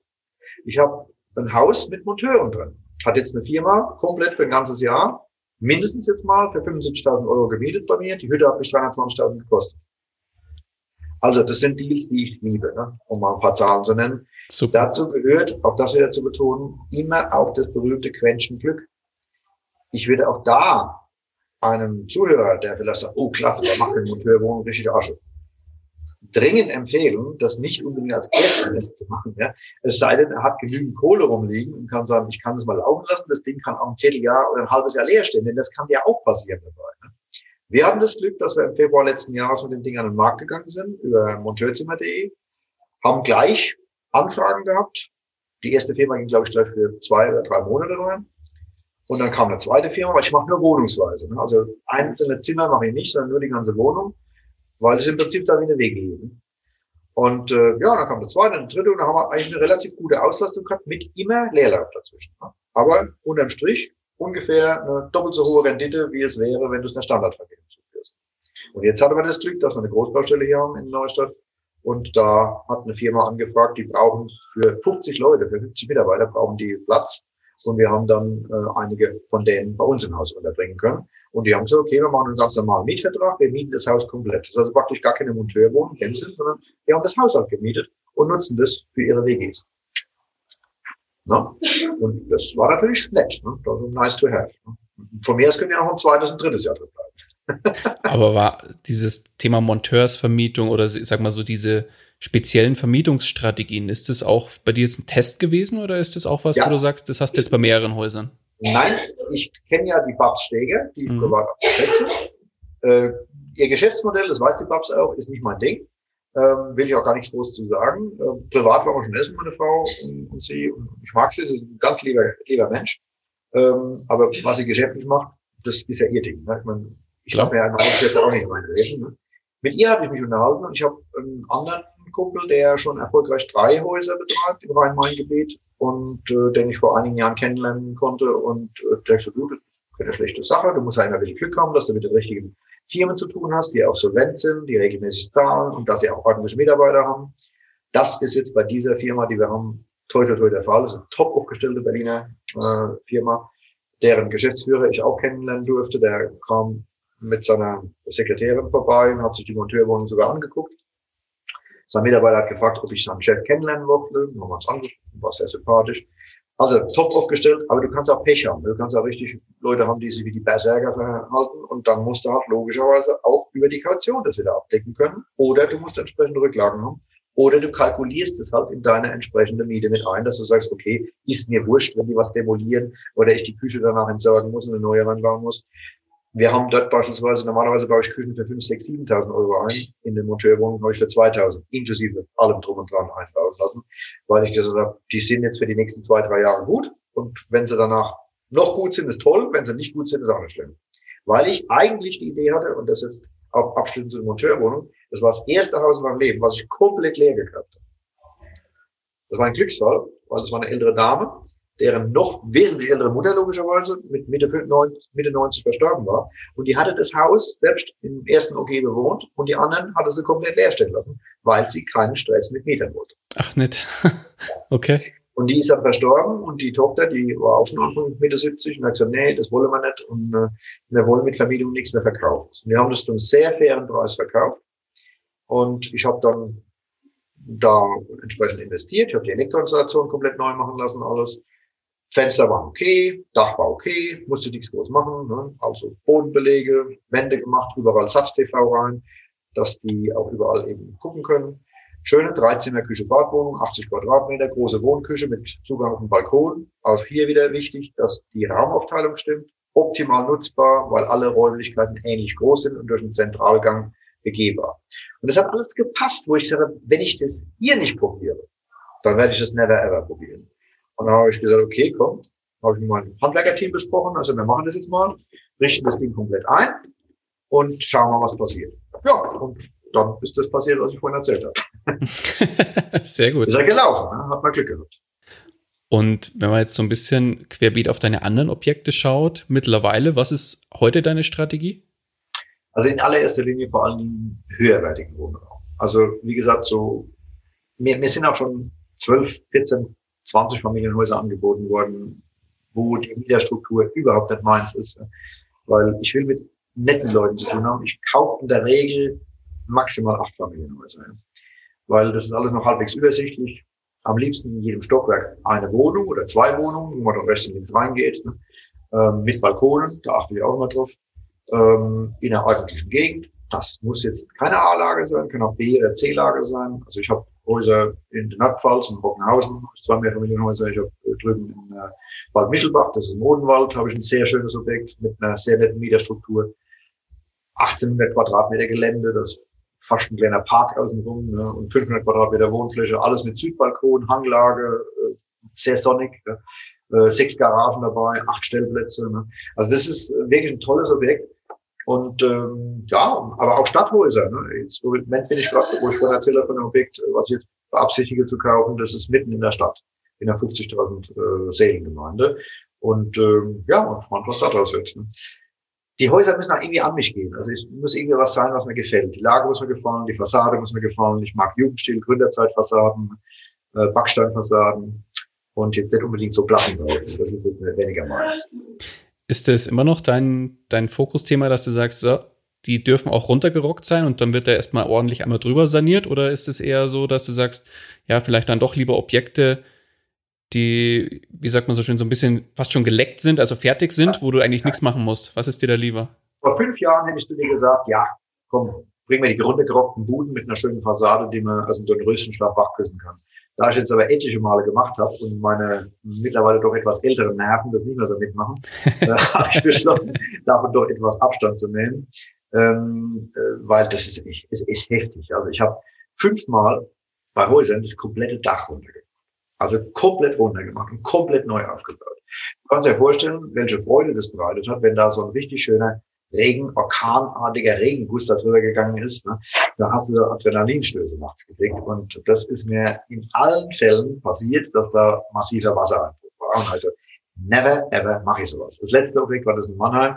Und ich habe gesagt, okay, von mir aus ein Dach ausbauen, aber kein Dach komplett mit allem runter und wieder neu aufbauen, ne? Weil das ist heftig. Das ist echt heftig. Ja, also im Moment habe ich so die Tendenz zu kaufen äh, und die Miete vom Alteigentümer auf mein Konto umzuleiten und damit ist gut. Ja, also das ist mir in den letzten Male auch gelungen ähm, und das ist halt sehr angenehm. Allerdings gebe ich zu, solche Objekte zu finden, ist nicht einfach, ist on-market fast unmöglich, nicht ganz ausgeschlossen. Eines von den letzten Objekten war on-market. War ich allerdings sehr, sehr, sehr, sehr schnell. War inseriert, angerufen, am nächsten Tag Besichtigung gemacht und gesagt, ich will kaufen. Na, ich sag, ja, Sie, es sind noch fünfzig andere, die nach vierundzwanzig Stunden sich gemeldet haben. Wir haben den Preis irgendwie zu niedrig angesetzt. Das geht jetzt in ein Bieterverfahren. Und dann wollte ich schon sagen, oh, nee, da habe ich keinen Bock drauf. Ein Bieterverfahren mache ich nicht. Also das sieht, das ist ein ganz faires Bieterverfahren. Das fand ich auch fair. Wir machen bis Donnerstag siebzehn Uhr, sagen wir, jeder gibt so ein Maximalgebot ab und der, der das höchste Gebot hat, egal, und wenn es tausend Euro höher ist wie das nächste, der kriegt's. Gesagt, getan. Ich war mit dreitausend Euro der Höchstbietende. Wieder Glück, ne? Ähm, und habe dann die Hütte gekriegt äh, und war aus dem Stand fast acht Prozent. Ne? Und, äh, und das war on-market. Ne? Allerdings sehr, sehr schnell. Das ist wieder zu dem Punkt, wenn du was findest, musst du schnell sein. Du kannst dann nicht erst mit dem Exposé und am Abend zu deinem Bankberater einen Termin ausmachen, dem dann die nächste Woche das Ding vorlegen, in zwei Wochen später vielleicht dann eine Einschätzung der Bank hören, dann ist das Haus schon dreißig Mal verkauft. Also das kannst du vergessen. Da musst du wirklich im Prinzip schon, Mike macht das manchmal, Mike Baer, der sagt am Telefon schon, Ding, da abstehen, hören Sie zu, ich kaufe das Ding. Das hast du gar nicht gesehen, dann sage ich, kaufe. Ne? Und wenn die Zahlen wirklich so gut sind und du kennst deine Bank, du weißt ja, was die finanzieren und zu welchen Konditionen, ob das jetzt, da muss ich auch wieder drüber lachen, eins Komma null oder null Komma neun oder eins Komma eins oder eins Komma fünfzehn Prozent sind. What the heck? Das ist mir völlig schnitzpiep egal, die Banken sollen ja auch was verdienen. Also wegen jedem Zehntel da rumzuhandeln, klar, auf die lange Sicht gesehen sind es etliche tausend Euro.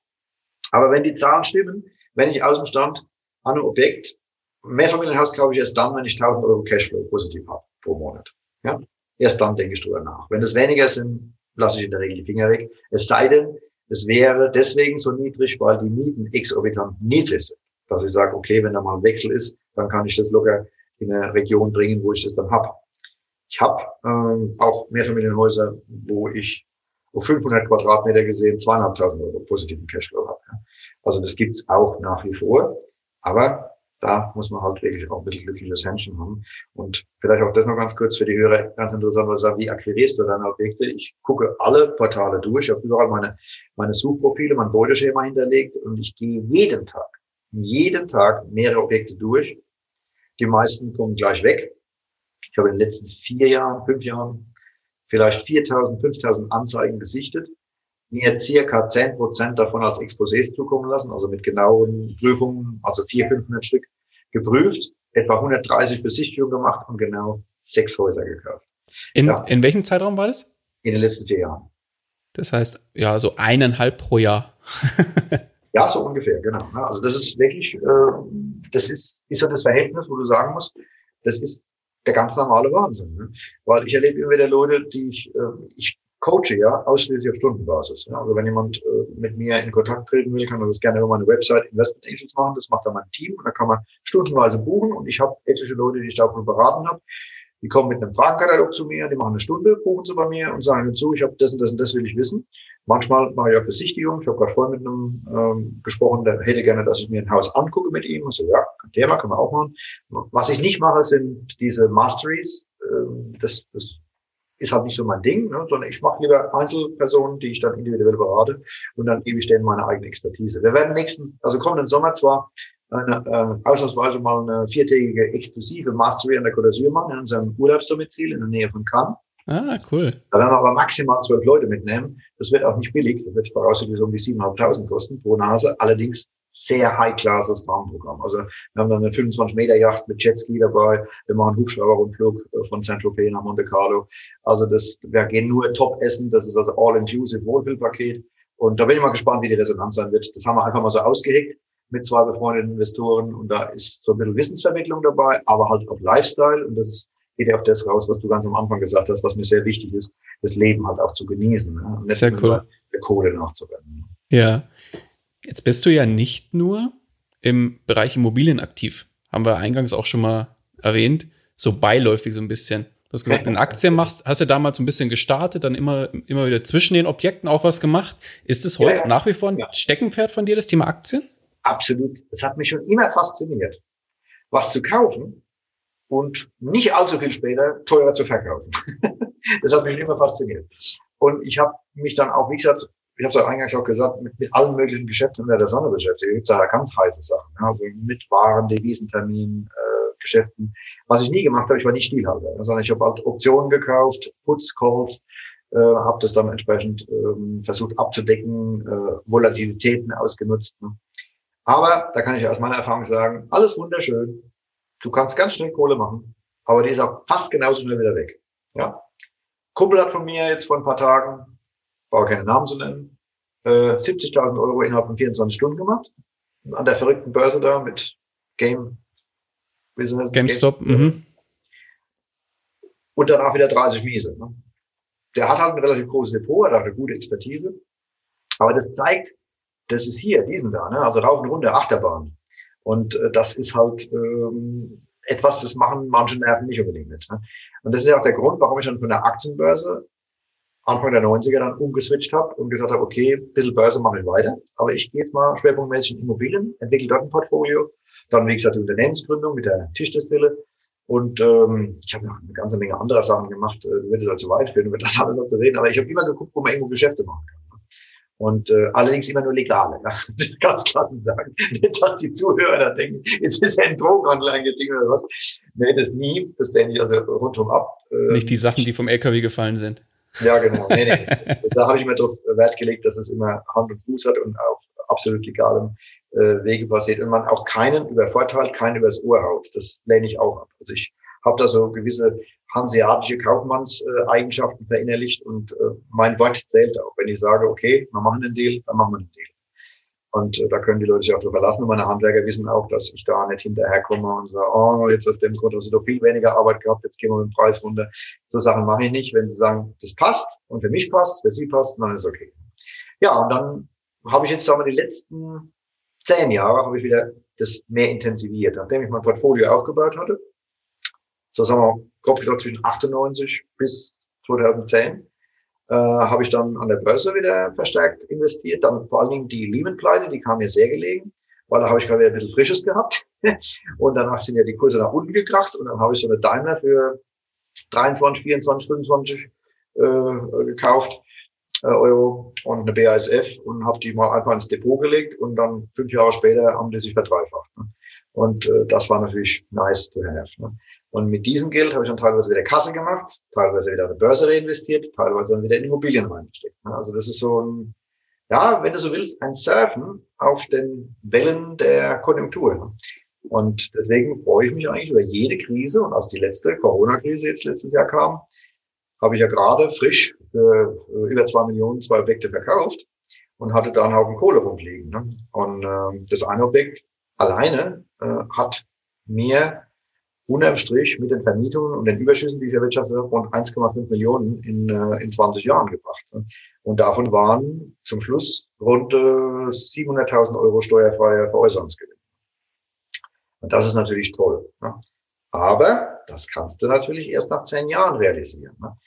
Und es ist auch so, dass ich als Strong Buy and Holder eigentlich vorrangig vorhabe, nach zehn Jahren zu verkaufen. Ich tue es dann auf den Prüfstand stellen und sage, okay, kriege ich einen ordentlichen Preis, verkaufe es vielleicht. Aber da die ja alle so gut vermietet sind, dass sie auch einen schönen positiven Cashflow generieren, warum soll ich verkaufen? Ne?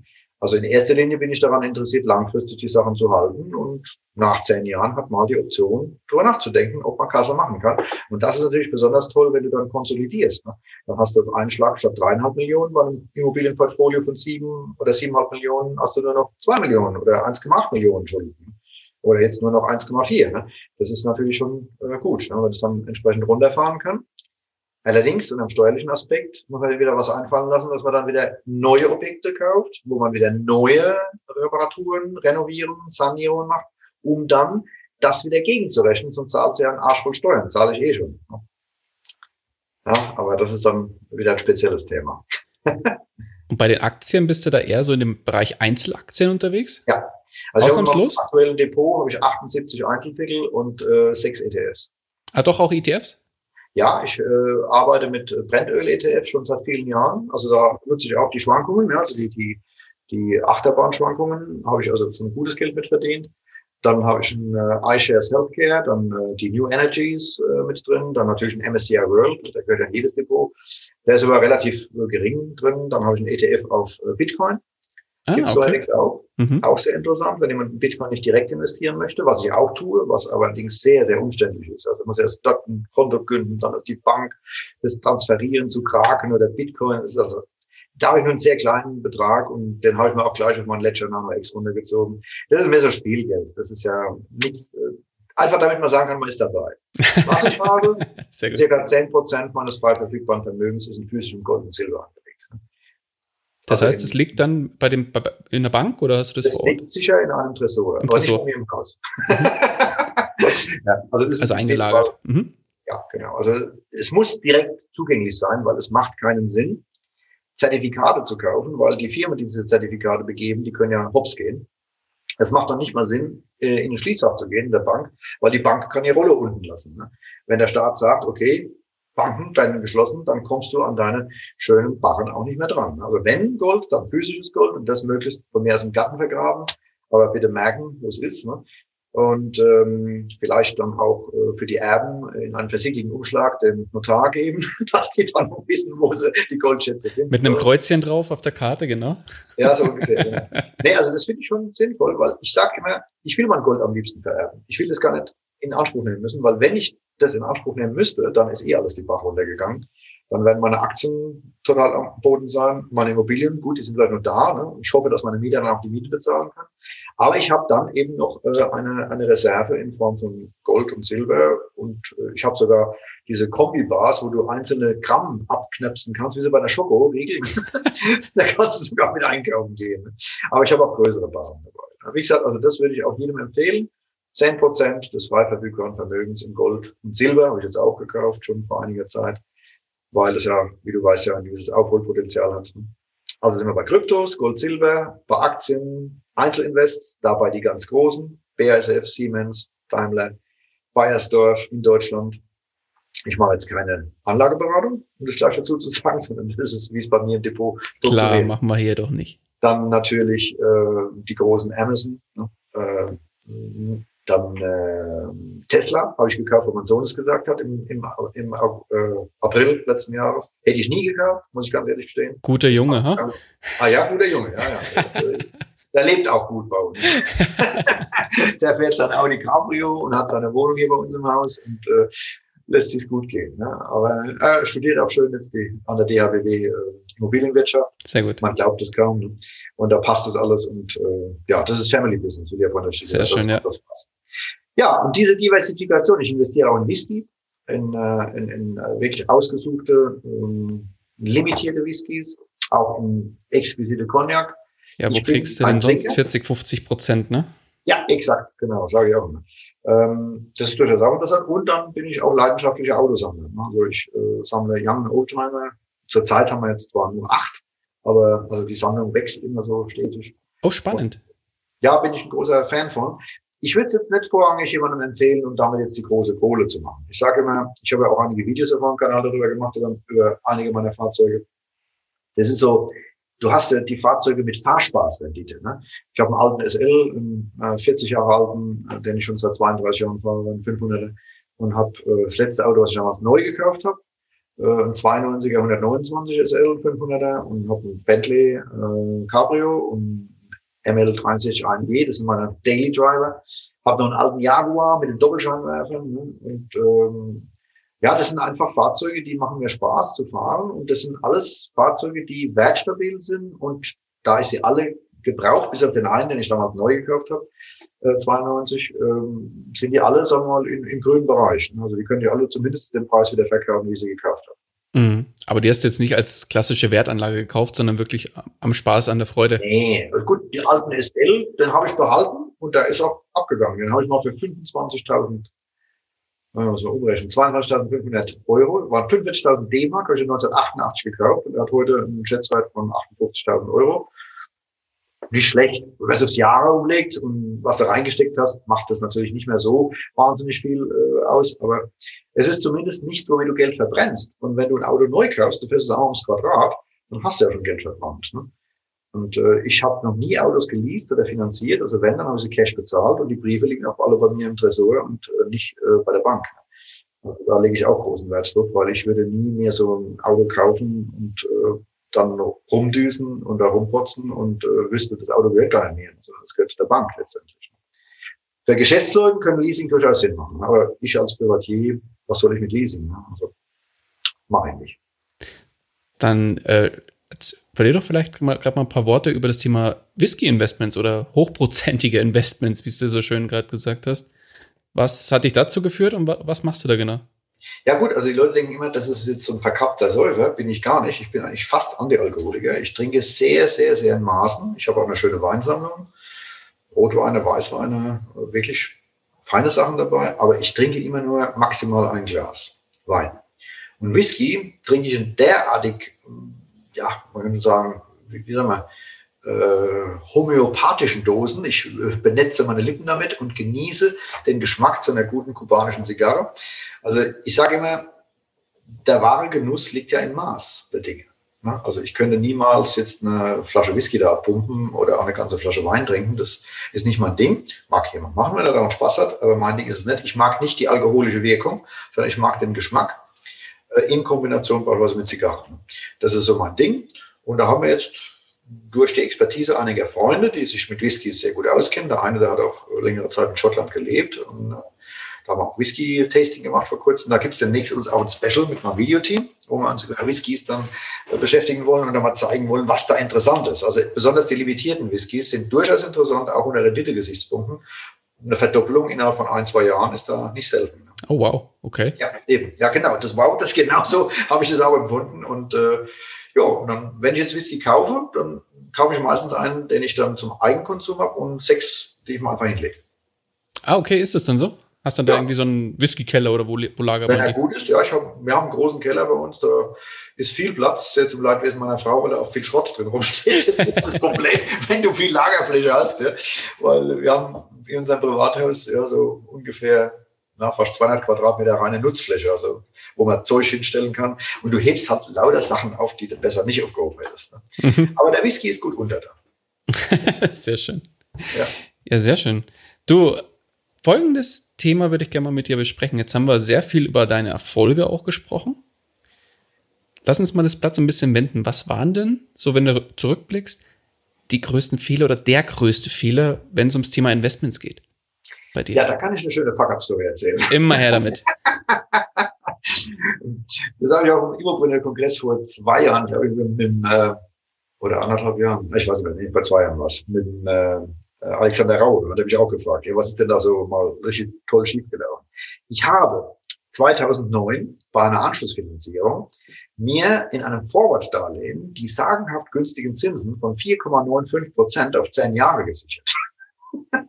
Das hat mich roundabout hundertfünfzigtausend Euro gekostet.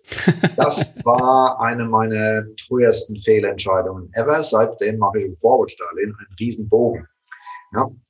Weil damals, musst du bitte verstehen, also die Zuhörer, die kennen die Situation natürlich, die sagen, was ist das für ein Idiot? Warum macht er bei vier Komma neun Prozent Vorurteile?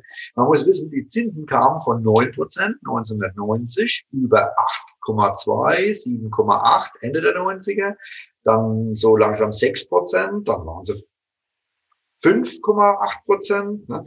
Irgendwann gingen sie dann so knapp unter fünf und jeder hat sich gefragt, Gottes Willen, wo soll das noch hingehen? Ne? Wir können ja plötzlich gar keine Zinsen mehr bezahlen.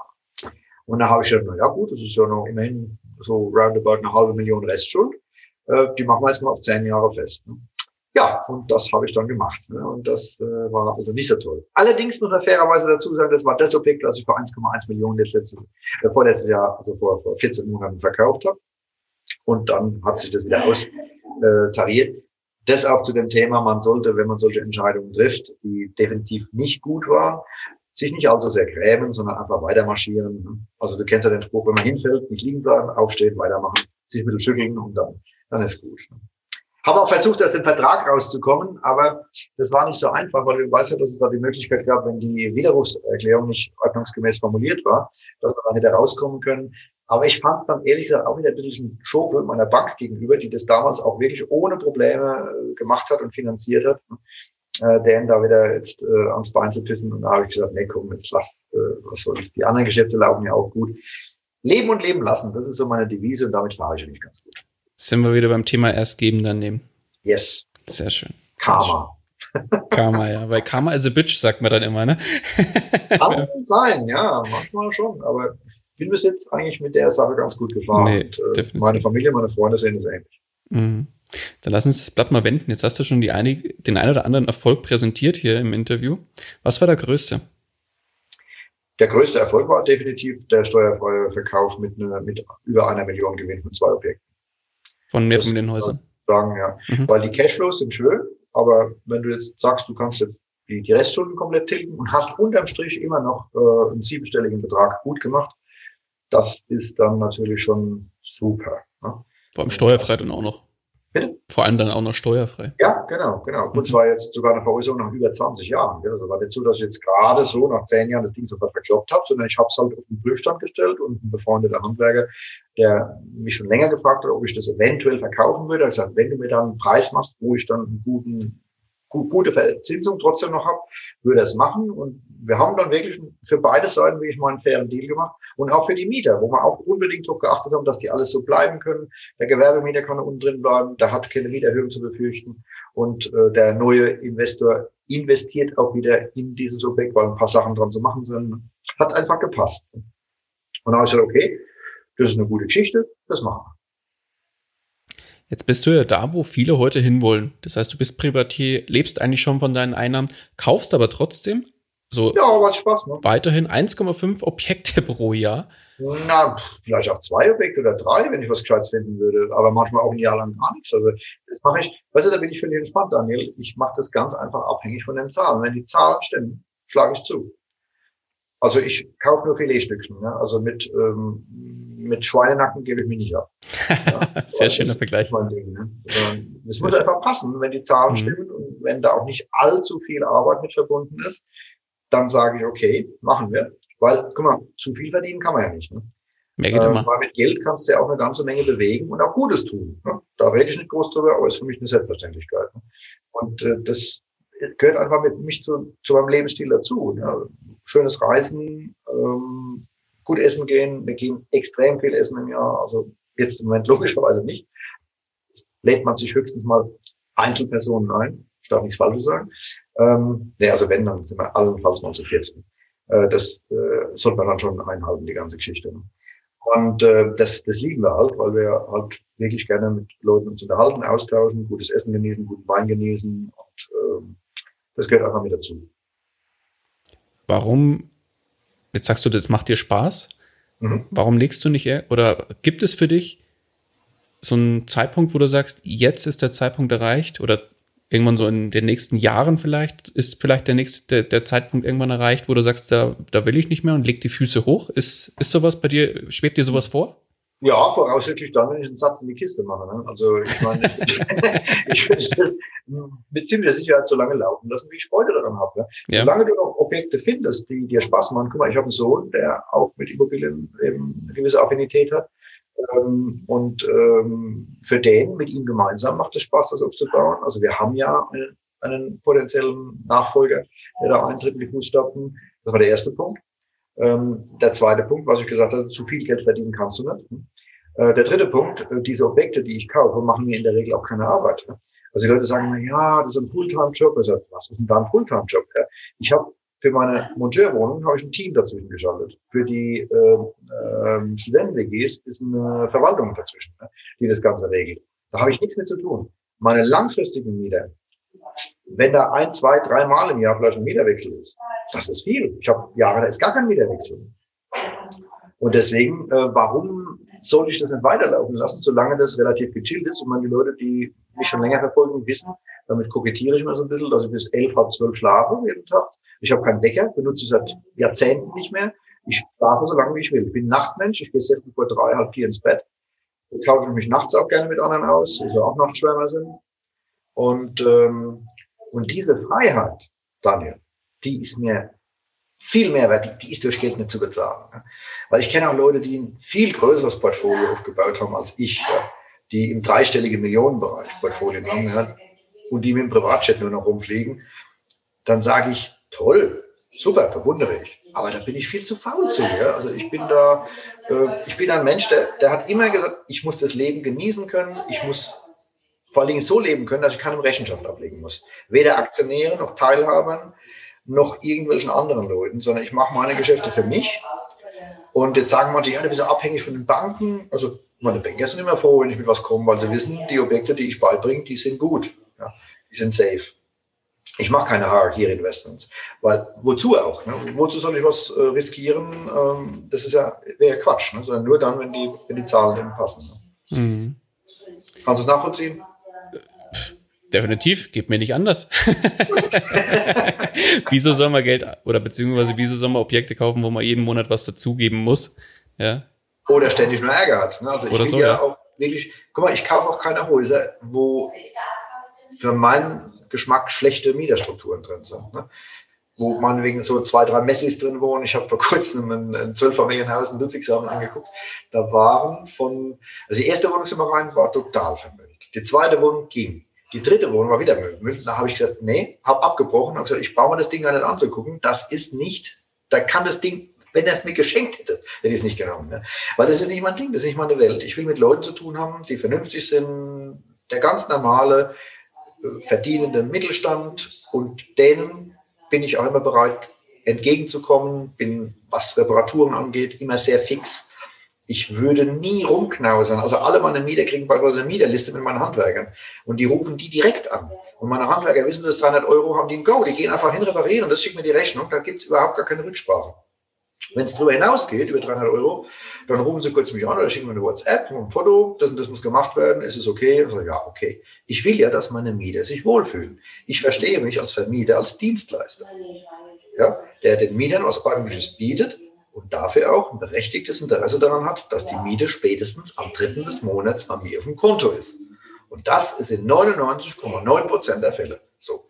Es kommt ganz selten mal vor, dass ich habe einen Gewerbemieter, der hat manchmal ein bisschen schon Einnahmeprobleme, der zahlt als manchmal ein paar Tage später.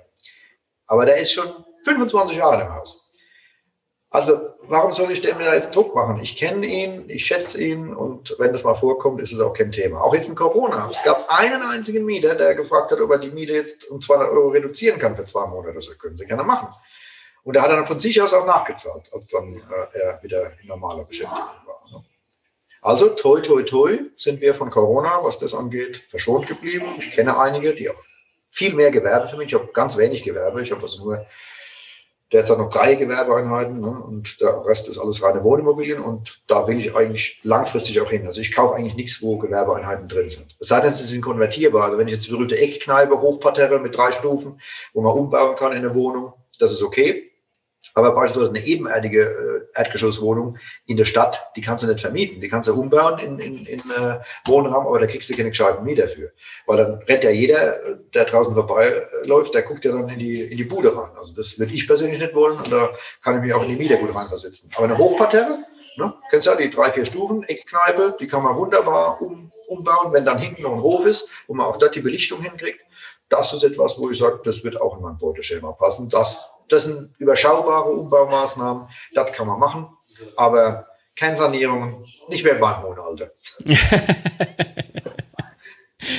Jürgen, angesichts der Zeit, Mensch, wir haben ja schon fast, ja, über eine Stunde haben wir schon locker geschafft. Erschreckend. Ich glaube, ich könnte mit dir auch noch drei, vier Stunden hier sitzen, aber damit werden mir die Hörer irgendwann abspringen. Ja, eben. Wir wollen uns ja nicht langweilen. So.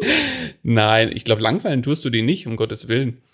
Aber dann lass uns abschließend vielleicht nochmal auf eine äh, Frage eingehen. Und zwar, jetzt wirst du es wahrscheinlich auch öfter mal erleben, dass ein Einsteiger zu dir kommt und sagt, hey Jürgen, ich habe jetzt das Interview mit dir heute von Investor Stories Podcast gehört. Fand es super inspirierend, wie du angefangen hast, was du so treibst. Und da, wo du bist, da will ich auch hin. Ich will auch mit dem Thema Immobilien anfangen. Was für einen Rat könntest du mir mit auf den Weg geben? Was würdest du ihm sagen? Also der aller, allerwichtigste Rat ist, nicht ungeduldig sein und irgendwas sich in die Backe nähen, nur damit man dabei ist. Das sehe ich im Moment so als die größte Gefahr. Ähm, dann als an zweiter Stelle kommt, dass die Leute in was äh, einsteigen wollen, von dem sie eigentlich noch nicht viel Erfahrung haben. Also sie haben sich weder mit anderen unterhalten, die Ahnung haben, also die typischen Mentoren. Sie haben keine Bücher gelesen, die sich mit dem beschäftigen. Da kann ich beispielsweise, jetzt mache ich keine Schleichwerbung, aber ich bin überzeugt davon, Erfolg mit Wohnimmobilien ist ein Standardwerk von Thomas Nadel, was ich wirklich, habe ich dem Thomas damals gesagt, was wir uns kennengelernt haben, Thomas, das Buch hätte ich geschrieben haben können. Also finde ich richtig gut aufgebaut und das bringt im Prinzip die wesentlichen Skills äh, sehr schön rüber, die man unbedingt haben sollte. Ähm, ja, das ist also mal so die beiden wichtigsten Sachen. Sich erstmal ein bisschen Wissen auch aneignen, sich mit anderen austauschen, auf die Stammtische gehen. Ich meine, guck mal, als ich angefangen habe, da hätte man davon träumen wollen, dass äh, das Immopreneur-Szene, Immocation, ich weiß, wenn der Erol jetzt zuhört, der denkt wieder, um Gottes Willen, ne? äh, gut, der Anti-Coach, ne? Er hat ja mit dem, was er sagt, durchaus recht. Ne? Es rennen schon eine ganze Menge Leute rum, die nur abzocken wollen. Aber es gibt auch Leute, die eben offen sind, die mit ihren Fehlern auch offen umgehen, die das alles sehr transparent machen. Und ich schätze auch die Jungs von Immocation, da sind auch ein paar richtig tolle Leute im Team drin. Und Immopreneur-Szene, ich bin mit allen befreundet, ja? Ich schätze einen Thomas, einen, einen Stefan Stolp, einen Olli Fischer, mit dem wir auch privat uns treffen. Das sind alles super Typen, die eine ganze Menge Zeug zu erzählen haben und eine tolle Expertise haben. Und äh, wenn jemand sich mit dem Gedanken tragt, sich da bilden zu lassen, dann macht das durchaus Sinn bei denen. Ja. Aber es gibt auch welche, wo ich schon ein bisschen vorsichtiger werde, ne, ohne jetzt Namen zu nennen zu wollen. Ja, also das muss man schon auch hinterleuchten. Aber das Allerwichtigste ist, es gibt eine ganze Menge kostenfreier Content, zu dem ich auch ein bisschen Eigenwerbung meinen YouTube-Kanal zähle, wo man sich ein bisschen informieren kann, um was es geht. Und auch dein, dein äh, Podcast finde ich klasse, weil man die Möglichkeit hat, als junger Mensch eben einfach mal einen Einblick zu gewinnen ähm, in das Leben und den Werdegang von äh, Altinvestoren. Ne? Wie die das aufgebaut haben, wie die das gemacht haben und wie die ticken und was sie vor allen Dingen empfehlen, besser nicht zu tun. Und das ist allen voran das, nicht alles glauben, was man sieht. Es Wie sagt der Erl immer so schön, es wird nirgends so viel gelogen wie bei Immobilien. Und dann sage ich noch ergänzend, und in der Politik und in der Finanzwirtschaft. Da ist wirklich was dran. Also da wird so viel Show gemacht und aufgebaut. Und ähm, wenn man dahinter blickt, ist ist das alles nicht so Gold, was da glänzt. Oder zu glänzen versucht zumindest.